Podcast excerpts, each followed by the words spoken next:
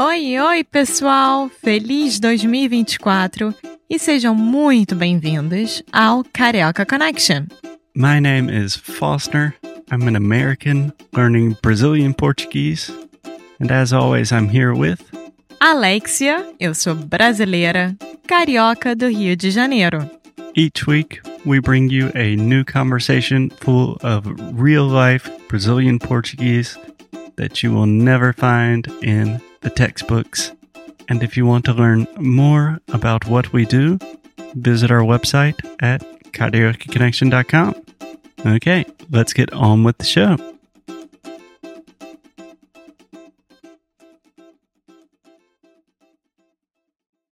Olá pessoal, eu Fausto aqui do Carioca Connection e mais uma vez estamos aqui com o Renato do Learning Brazilian Guitar.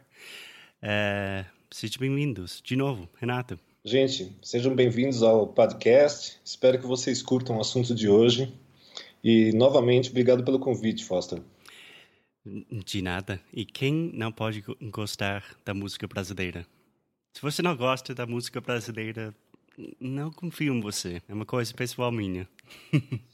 Você sabe que existe uma frase que é meio comum de ser dita, que fazia parte de uma música, na verdade, que diz: quem não gosta de samba, bom sujeito não é.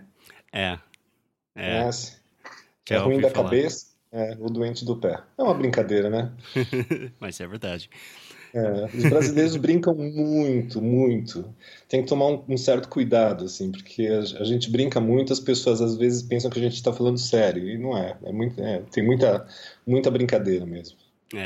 Eu acho por isso que eu sempre gostava muito do brasileiro, geralmente, porque vocês são muito, sei lá, irônicos. Eu também. O meu sentido de humor é bem sarcástico, sempre. Eu acho só que de vez em quando a gente passa um pouco do limite e acaba sendo um pouco grosseiro, né? Acho que, mas enfim. Bom, eu sei me segurar, eu acho. Mas tem pessoas que eu vejo por aí que estão conhecendo, encontrando uma pessoa pela primeira vez e já vem a brincadeira, né? Calma, vamos com calma. Calma aí. Bom, Renato, hoje a gente vai direto ao ponto. Vamos falar sobre Tom. Quem é Tom? Pode me explicar um pouco sobre essa figura Tom Jobim, que é tão famosa na história brasileira? Então, a gente chama ele de Tom carinhosamente, né? O nome completo dele era Antônio Carlos Brasileiro de Almeida Jobim, né? Mas, é impossível para mim lembrar esse nome inteiro. Muito longo. Acho que pra gente também aqui no Brasil. Então, o Tom, ele foi um cara muito importante porque, eu acho que primeiro porque ele era um grande compositor. Independente do que ele compunha na época, na década de 50, quando começa a Bossa Nova, né? Ele está muito relacionado à Bossa Nova, claro, mas eu acho que ele é importante primeiro porque ele foi um grande compositor mesmo. A gente analisa as músicas dele, tanto a questão harmônica quanto a questão melódica, elas são muito, muito bem construídas. Você vê que é uma coisa feita por uma pessoa que entendia profundamente do assunto musical, né? A qualidade da música dele é sensacional. Sim, eu também acho sensacional. Foi importante também pela própria figura, né? Uma figura um pouco caricata às vezes, brincando muito com as coisas, né? Essa coisa do boêmio, o charuto na boca e o chapéu Panamá, né? Então, assim, era uma figura marcante, né? E ao mesmo tempo dizem que extremamente tímida, né? Brincava muito para disfarçar a timidez. Eu faço a mesma coisa.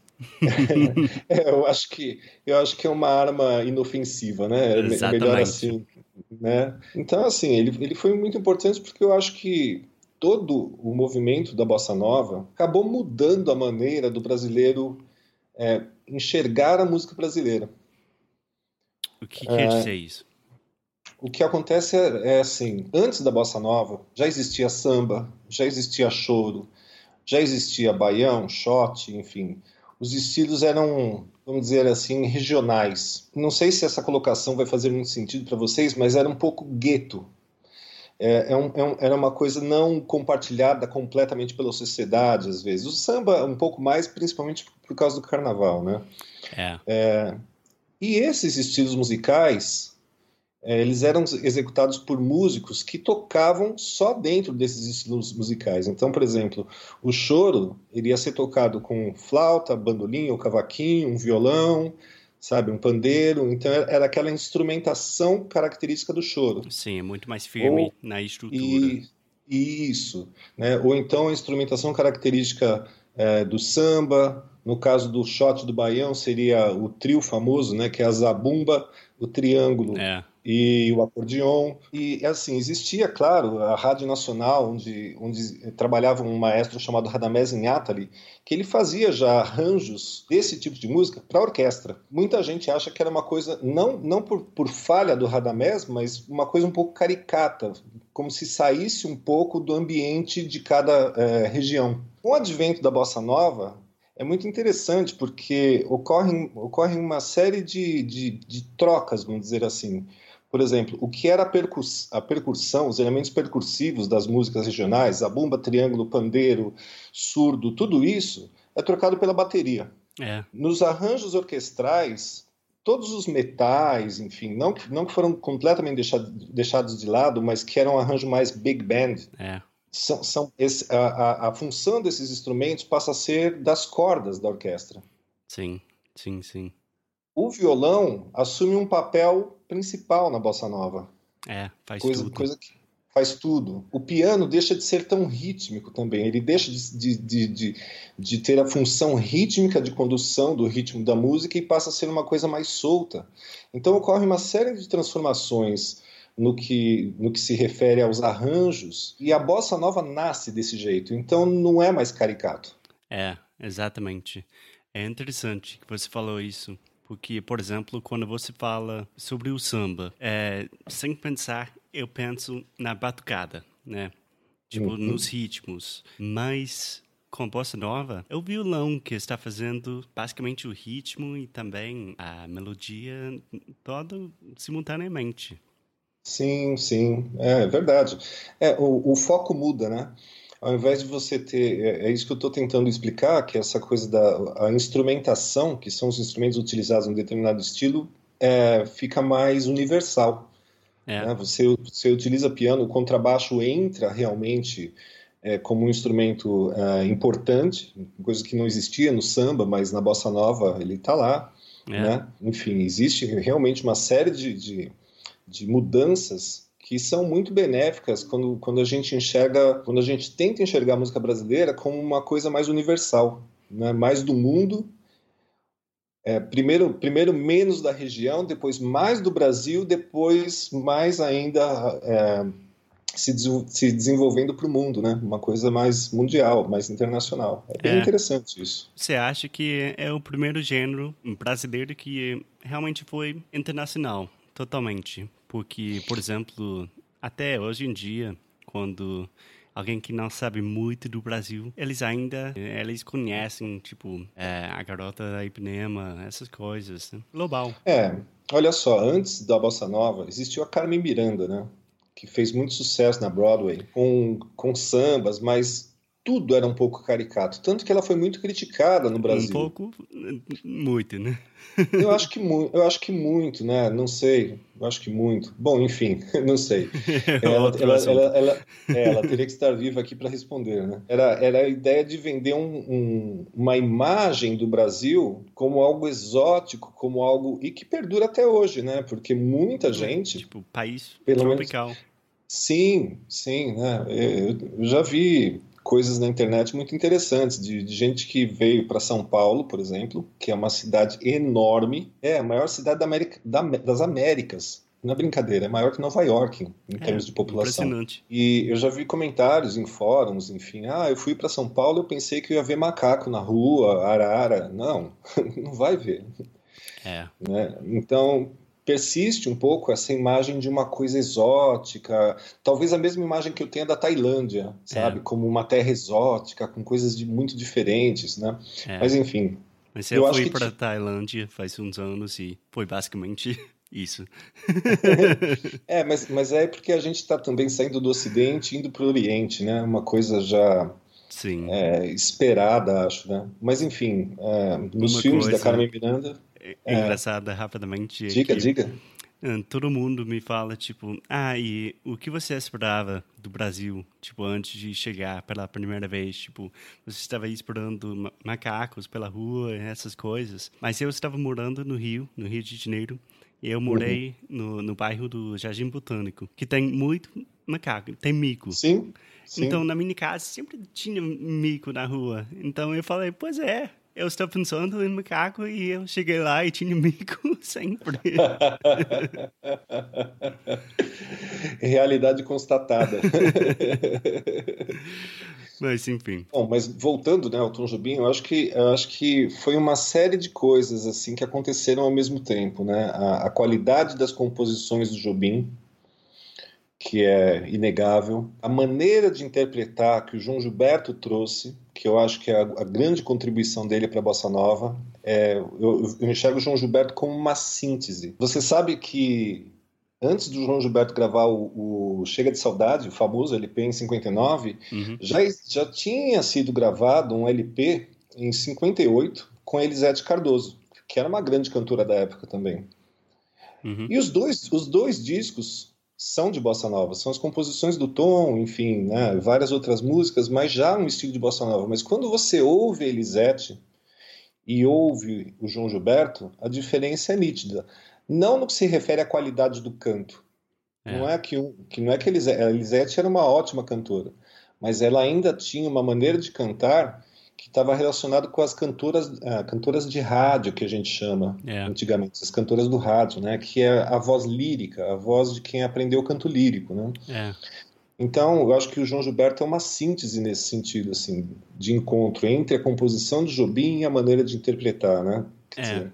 Bom, duas coisas, Renato. Primeiramente, quando você fala o verbo interpretar, você quer dizer o quê? Você está se referindo a compor a música ou cantar, as duas coisas? Tá bem interessante isso. Interpretar em português é a mesma coisa que perform em inglês. Ah, legal. Então, quando você fala... quando você diz assim, por exemplo, a interpretação dele foi ótima daquela música... Ah, agora faz sentido. Você está dizendo the performance. His performance was great. Mas hoje em dia eu estou escutando mais, tipo, performance também, às vezes. Sim, eu acho que... amigos que falam. Eu acho que sim. Acho que é uma coisa que está mudando, talvez. Eu acho que como eu já estou com 50 anos de idade, eu não mudei junto ainda. A geração jovem dos brasileiros estão roubando palavras americanas. Sim. Eu acho que também por causa da faculdade de composição, onde a gente fala muito sobre interpretação, né? A gente estuda a forma de interpretação, então eu fiquei com isso na cabeça. Mas é performance, é a mesma coisa. Legal.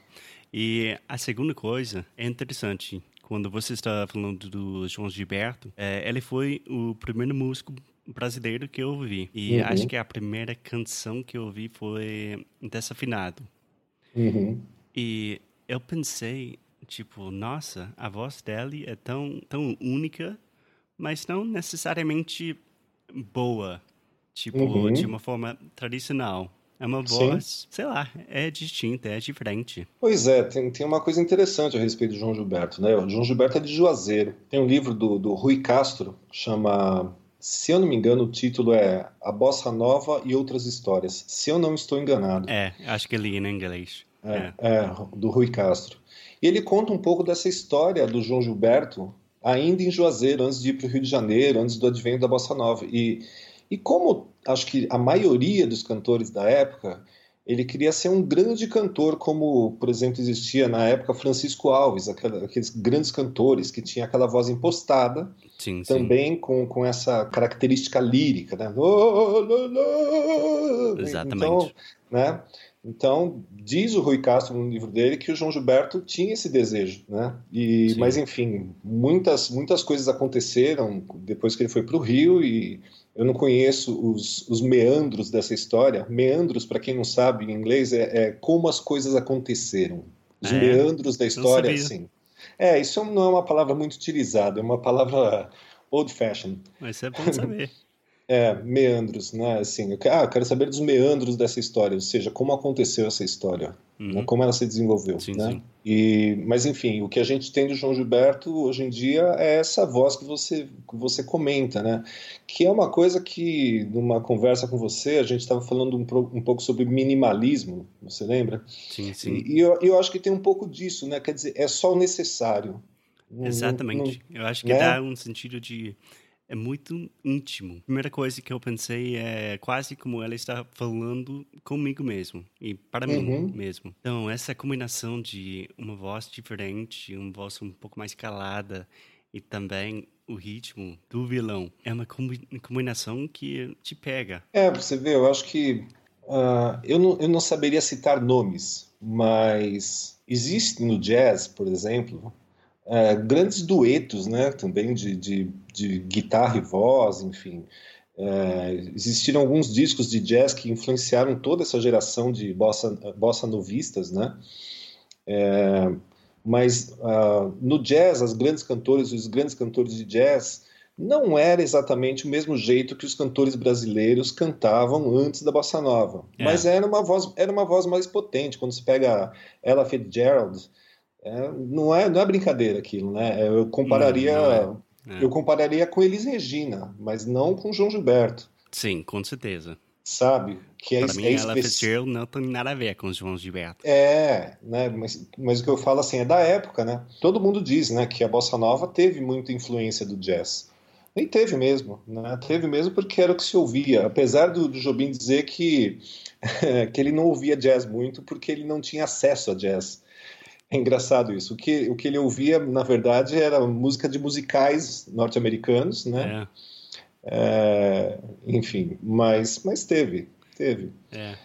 Então, Renato, uma coisa que não sei se vai fazer sentido para você, mas uma coisa que sempre foi muito atrativa para mim da bossa nova é um estilo tão simples que tem tipo um toque de minimalismo. Mas, ao mesmo tempo, musicalmente, é muito complicado. Tipo, tentando aprender bossa nova no violão. Eu toco violão, mas vocês estão fazendo algumas coisas com a mão direita que eu nunca fiz na minha vida. Uhum. Então, tecnicamente, é muito complicada. Mas dá um sentido de... É muito íntimo, muito simples. Faz sentido isso, essa... Sei lá...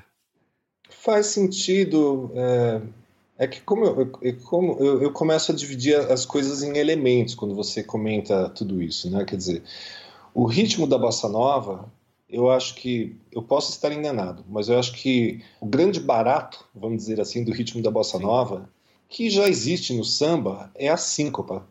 Uhum. Né, que é quando você tem o acento, né, a parte forte do ritmo, ela tá fora do tempo. Né? Você não, é diferente, por exemplo, não de toda, tá? Quando eu falo assim é de uma maneira geral, mas, por exemplo, é diferente da música europeia. Então, acho que essa é a questão rítmica. Tem uma questão harmônica que é complexa, né? Mas que é muito parecida com jazz, com algumas ligeiras diferenças, mas muito parecida com jazz, que é o uso das dissonâncias, né? Sim, sim. No geral, quando você escuta um arranjo do Jobim, por exemplo, quando você escuta na orquestra de cordas, né, aquelas melodias cromáticas que faz... Uhum. Aquilo aquela melodia está sendo construída dentro das dissonâncias, usando as dissonâncias da harmonia, dos acordes, né? Então, nesse sentido, é mais complexa, porque traz alguma coisa um pouco mais inesperada, né? Sim, exatamente.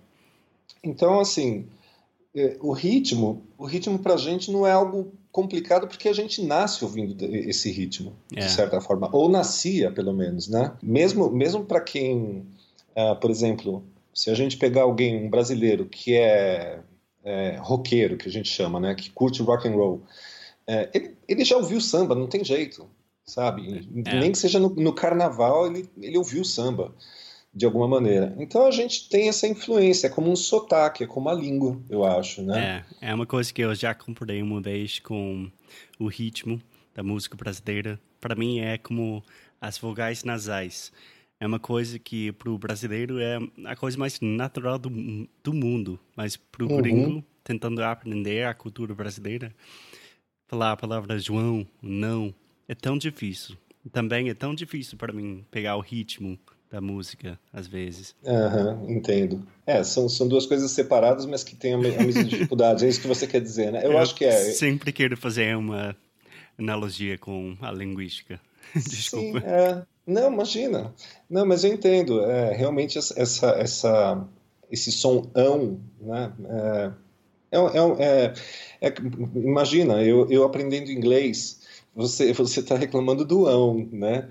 Poxa vida, mas aqui no Brasil a gente tem 7 sons para as vogais. Vocês têm 15 a 20, eu não sei direito. Quer dizer, quando junta 20, tudo... Dependendo, né? Da conta, Tudo bem que quando a gente pensa em ão, a gente poderia até dizer que é um som de uma vogal nasal. A gente poderia acrescentar mais um 8º som, enfim, né? Sim. Tem suas dificuldades, mas não se iluda. Para aprender inglês também é bem difícil, viu? Eu sei. Como professor de inglês, eu... Estou tão agradecido que eu nasci falando inglês, porque inglês é difícil. Sim. Porque não faz sentido. Pois é. Para quem fala português, a construção da frase é diferente, né? Uhum. Tem vários sons que a gente nunca fez, o som do TH, por exemplo, esse the. Isso demora muito, até hoje eu não falo direito, então, como eu não falo direito, o que eu faço? Eu falo bem rápido, porque assim ninguém entende mesmo, e todo mundo acha que eu falei certo. Mas, bom, tentando, combinar os dois temas da música e a linguística, eu aprendi português através da música muito, e a gente já falou sobre como aprender português através da música um pouco no último episódio, mas eu acho que a bossa nova especificamente é muito boa para aprender, porque é um pouco mais devagar e você somente tem normalmente violão e voz, e talvez concordo piano. Concordo. E também acho que, como a gente falou no episódio passado, né, a melodia é mais linear, né? Você não tem tanto o que a gente chama de firula, né, que são aqueles melismas. O nome técnico é melisma, né? O nome que a gente utiliza é firula, que é quando o cantor canta... Não tem nada disso, né? Quase falando, né? Eu acho que nesse sentido, sim, a bossa nova pode ser uma boa opção, um bom material, né? Ótimo. Enfim, e a gente estava falando do Tom Jobim e está falando de linguística agora, né? Bom, voltando para o assunto, o Tom Jobim, talvez eu estou errado, mas eu sempre pensei no Tom como o pai da bossa nova. Ele é ou não é? Eu sei que é uma pergunta impossível. Não é que é uma pergunta impossível, é uma pergunta complicada, porque existem várias opiniões, polêmica isso. Por exemplo, tem gente que diz que o João Gilberto é o pai da bossa nova, tem gente que diz que é o Tom, e tem gente que diz que é um cara mais antigo um pouquinho ainda, chamado Johnny Alf. Eu lembro. Porque ele gravou uma música na década de 50 chamada Rapaz de Bem, composição dele, onde a gente pode verificar, assim, muitos elementos da bossa nova já antes desse lançamento oficial, né? Quer dizer, não é um lançamento oficial, mas um reconhecimento oficial de um movimento chamado bossa nova. Eu não sei, eu acho que, como eu disse antes, eu acho que o João Gilberto, eu enxergo ele como o grande intérprete da bossa nova. Então, ele é super importante para a bossa nova. Quando eu penso, por exemplo, num estilo de música clássica, vamos dizer assim, o classicismo, quais são os grandes importantes do classicismo? Beethoven, Mozart. Né? Então, por que eles são importantes? Porque eles criaram música dentro de um estilo. Sim, mas não quer dizer que eles criaram o estilo, somente que eles ficaram lá em cima depois na história. Sim, mas quase criaram, né? Quando a gente começa a pensar em história da música, você tinha antes o Barroco, vinha Bach, vinha Vivaldi, de repente aparece Mozart. O que acaba acontecendo, eu acho, também com história da música, é uma coisa que eu costumo dizer para os meus alunos, né? Que assim, a gente conhece a obra do Beethoven, mas a gente não conhece a obra do vizinho dele, porque o vizinho dele deu um azar tremendo de nascer ao lado do Beethoven na época de Beethoven. Então, tem coisas que a gente não vai saber a respeito de um estilo, porque, não é verdade? Porque o que ficou para a história foi o que foi considerado mais importante. É. E nem isso a gente tem certeza, na verdade. É. Na verdade. Então, a história é escrita, e a gente tem que lembrar disso, eu acho, né? Que ela é escrita a partir de um ponto de vista. Sim, né? Sim. Mas, quando eu penso, como eu estava te explicando, essa é a minha maneira de pensar. Então, eu acho que o Jobim, ele foi, não é o pai, mas ele foi um mantenedor da Bossa Nova por causa do número de composições. É, e ele sempre, né? estava lá na fronteira, tipo, puxando os limites, sim, um pouco, né? Sim, sim. E é claro que houveram vários outros compositores importantes que, né? Roberto Menescal, Carlinhos Lira, né? Roberto. Sim, que são importantíssimos, tem músicas maravilhosas também no estilo da Bossa Nova. Nara Leão foi uma grande intérprete da Bossa Nova, mais tardiamente, mas grande intérprete. Né? Eu também acho maravilhoso, tocava violão muito bem. Você vê, por exemplo, se a gente pensar em Bossa Nova, por exemplo, Carlinhos Lira, Roberto Menescal, e eu não estou falando mal deles, pelo amor de Deus, eles continuaram com a Bossa Nova até hoje. O Jobim, sim. Ele foi com a Bossa Nova até um certo tempo, depois ele foi para onde ele queria. Uhum. Não é verdade? Sim, mas para onde ele foi? Ele foi para uma música que a gente poderia encaixar um pouquinho melhor no chamado movimento MPB, que é quando você pega, por causa da Bossa Nova, porque sem Bossa Nova, na minha opinião, não existiria MPB, não do jeito que ela foi, né? Onde você tem outros instrumentos, bateria, contrabaixo, violão, enfim, uma série de coisas, que dá origem, de certa forma, na MPB, que é meio que a coisa de se utilizar de novo. De novo, não. Se utilizar dessa roupagem que a Bossa Nova tinha, uhum, né, dessas características instrumentais da Bossa Nova, só que com temas outros que eram regionais, que antes da Bossa Nova eram tocados apenas com os instrumentos regionais, como a gente tinha conversado no começo, né? É tipo um ciclo, né? Né? E, de certa forma, quando a gente fala de língua... Por exemplo, na minha opinião, a MPB, quando a gente fala do movimento MPB, quando a gente fala de Caetano, de Gil, de Chico, de Milton Nascimento, tem uma série de outros nomes que são importantes também, mas que acabam ficando de lado, né? A gente acaba ficando nos mais conhecidos. As letras são muito mais ricas e mais profundas do que na Bossa Nova. É. Então, ganha um outro aspecto mesmo a música, né? Ganha um aspecto literário, que eu acho que a Bossa Nova, nada contra, mas que ela não tinha dessa forma. Eu acho que o grande barato da Bossa Nova em relação à letra, que é importante falar, é que antes da Bossa Nova, as músicas com orquestra eram baseadas em boleros, tangos, uhum, sabe? Baladas, e todas elas, as letras, todas maneiras de dizer, eram muito depressivas. Oh, ela me deixou, estou morrendo, eu vou morrer, a vida não tem sentido, o mundo vai acabar, né? E a Bossa Nova, as letras da Bossa Nova, elas têm um outro enfoque, elas procuram enfocar no que, sabe, no que é legal do amor, no que é legal do relacionamento. Sim, né? Eu sempre achei um pouco, uma coisa um pouco mais introspectiva. Nossa, que palavra. Essa é difícil, né? Nossa. Não se preocupa, tem várias palavras em inglês que eu nem arrisco a falar. Eu não deveria ter tentado aí. Por exemplo, a primeira canção que eu vi, Desafinado, eu estava pensando na combinação, tipo, a música é um pouco desafinado, e também a voz dela, e também a letra está falando sobre esse amor que é um pouco desafinada também. Sim. Então, essa combinação, para mim, me pegou forte. Uhum. Olha, é que eu não sei se a gente tem tempo, mas tem algumas coisas extremamente interessantes que a gente pode conversar a respeito de música e letra e combinações. Então, por exemplo... Temos tempo. Como você está falando, né? Desafinado, o que acontece? Ele começa cantando... Se você disser que eu desafino, amor... E isso parece desafinado. Uhum. Não é, mas é inesperado.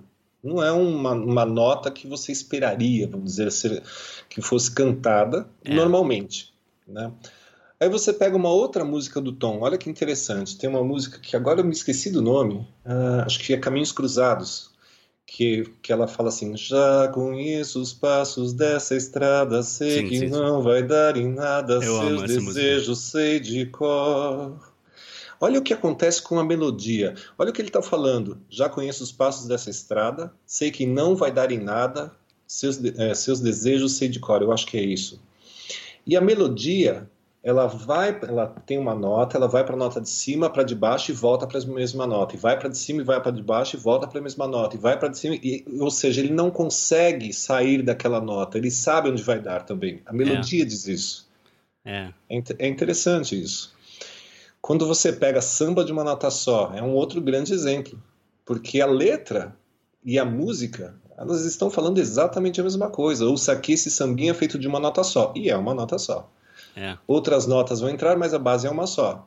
Essa outra, ele está falando, essa outra nota é consequência do que acabo de dizer. Sim, começou a consequência inevitável de você, se não me engano. E aí o que acontece que é interessantíssimo? Quanta gente anda por aí que fala e não diz nada. E quantas notas existem ali? Quanta gente anda por aí que fala tudo e não diz nada, ou quase nada. E aí ele coloca na letra, já me utilizei de toda nota e no final não deu em nada, não sobrou nada. Já me utilizei de toda nota e no final não sobrou nada. Esqueci a letra, né? Mas então a música e a letra, elas estão caminhando de uma forma paralela, elas estão dizendo a mesma coisa. Realmente para mim é a coisa mais legal. Tipo, sei lá, você está combinando... É uma brincadeira de palavras e de música de uma forma inesperada. Quando eu penso na Bossa Nova, quase qualquer música brasileira, é que não tem comparação no mundo. Porque é uma coisa tão única, pelo menos para mim. Eu acho por essa riqueza que você está falando agora. Uhum. Eu acho que... Bom, primeiro que assim, né, existe um estudo que você faz na faculdade, enfim, sobre como a letra se comporta em relação à melodia, que é chamado de prosódia, né? Então, existem técnicas para isso. A gente fala a mesma coisa na linguística, é comum. Na linguística? Então, sim. Olha só. Olha, eu acho que, assim, como a gente... Falou de várias coisas, a gente falou de Jobim, a gente falou de Bossa Nova, a gente falou de prosódia, de letra, de melodia, de uma prosódia série de coisas. Não estava na agenda. Não estava no roteiro, né? Mas, enfim, eu acho que eu gostaria de que é muito importante, assim, como eu disse, o Jobim, ele é muito conhecido por ser um compositor de Bossa Nova, né? Então eu queria aqui falar o nome de algumas músicas que talvez, eu acredito pelo menos, que são menos conhecidas do grande público fora do Brasil. Claro que vão existir aquelas pessoas que são fissuradas pelo Jobim, apaixonadas e vão conhecer, mas muitas não conhecem, que é uma fase que eu considero pós-Bossa Nova. Tá. Então, essas músicas seriam Passarim, Sabiá, O Boto. O Boto? Que eu já falei errado, né? Porque eu falei o português extremamente formal, seria O Boto. O Boto. São duas... O Boto. Artigo mais um substantivo. É uma coisa que o brasileiro faz muito, que é bem complicado pro gringo. Se, por exemplo, se eu falar, tipo, Renato, como que fala essa palavra bonito? Você vai me falar bonito. Ninguém fala assim. É verdade. Bom, bonito. Eu acho que eu não diria, mas é que como eu tô lendo essa lista de músicas, eu caí nessa bobagem. Né? Outra, Matita Perê, que é fantástica, Chovendo na Roseira, Correnteza, Dindi, que é quase uma bossa nova, Anos Dourados, Luísa, Pato Preto. Luísa, eu amo essa canção. Pato Preto é muito legal, é um chachado, um baião, se eu não me engano, Borzeguim, também, Falando de Amor, também é uma música mais conhecida, mas diferente, não é bossa nova, nada disso praticamente é bossa nova de verdade. A temática é outra, já mudaram várias coisas, né? Então uma então coisa um pouco diferente, mas quase todo mundo que está visitando o Brasil pensa em Bossa Nova, Girl from Ipanema, só. Sim, é muito mais isso, muito mais profundo, muito mais complicado. Mas eu acho que é assim também, né? Por exemplo, quando eu penso em jazz, conheço muito pouco jazz, para falar a verdade. Né? Eu penso, sei lá, nas piores, acho que nas piores não, mas nas mais conhecidas, que nem sei se são as mais conhecidas, mas Alfred Leaves, Coltrane. Mas tem muito mais coisas do que isso, eu tenho certeza absoluta. Só que para ser um conhecedor, então aí é outra coisa. Mas acho que isso é uma coisa mais do músico mesmo, né? Eu tenho amigos que realmente gostam de jazz e sabem conversar muito a respeito do jazz, porque conhecem os compositores, os movimentos e tudo mais, né? Eu, pelo contrário, eu sempre me liguei à música brasileira, então eu sei realmente muito pouco de jazz.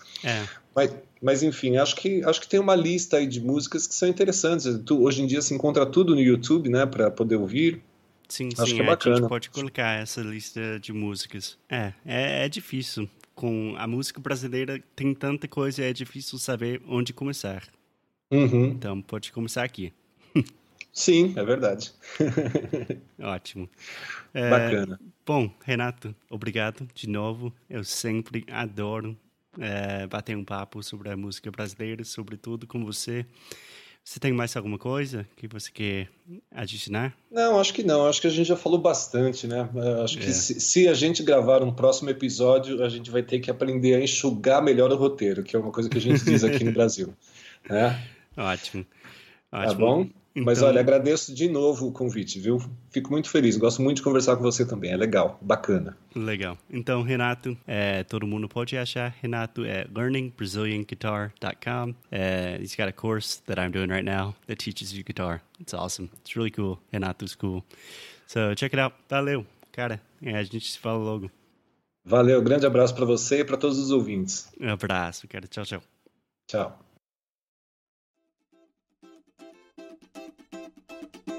Muito obrigada por ter escutado mais um episódio aqui do Carioca Connection. If you're still listening, we imagine that you are pretty serious about improving your Brazilian Portuguese. That's awesome. You should check out our website at CariocaConnection.com to learn more about our online membership, the CC Club. Some special students get personalized coaching with me and Alexia. So if you want to hang out with us and really improve your Portuguese in 2024. Agora é a hora. Então é isso, pessoal. Até o próximo episódio.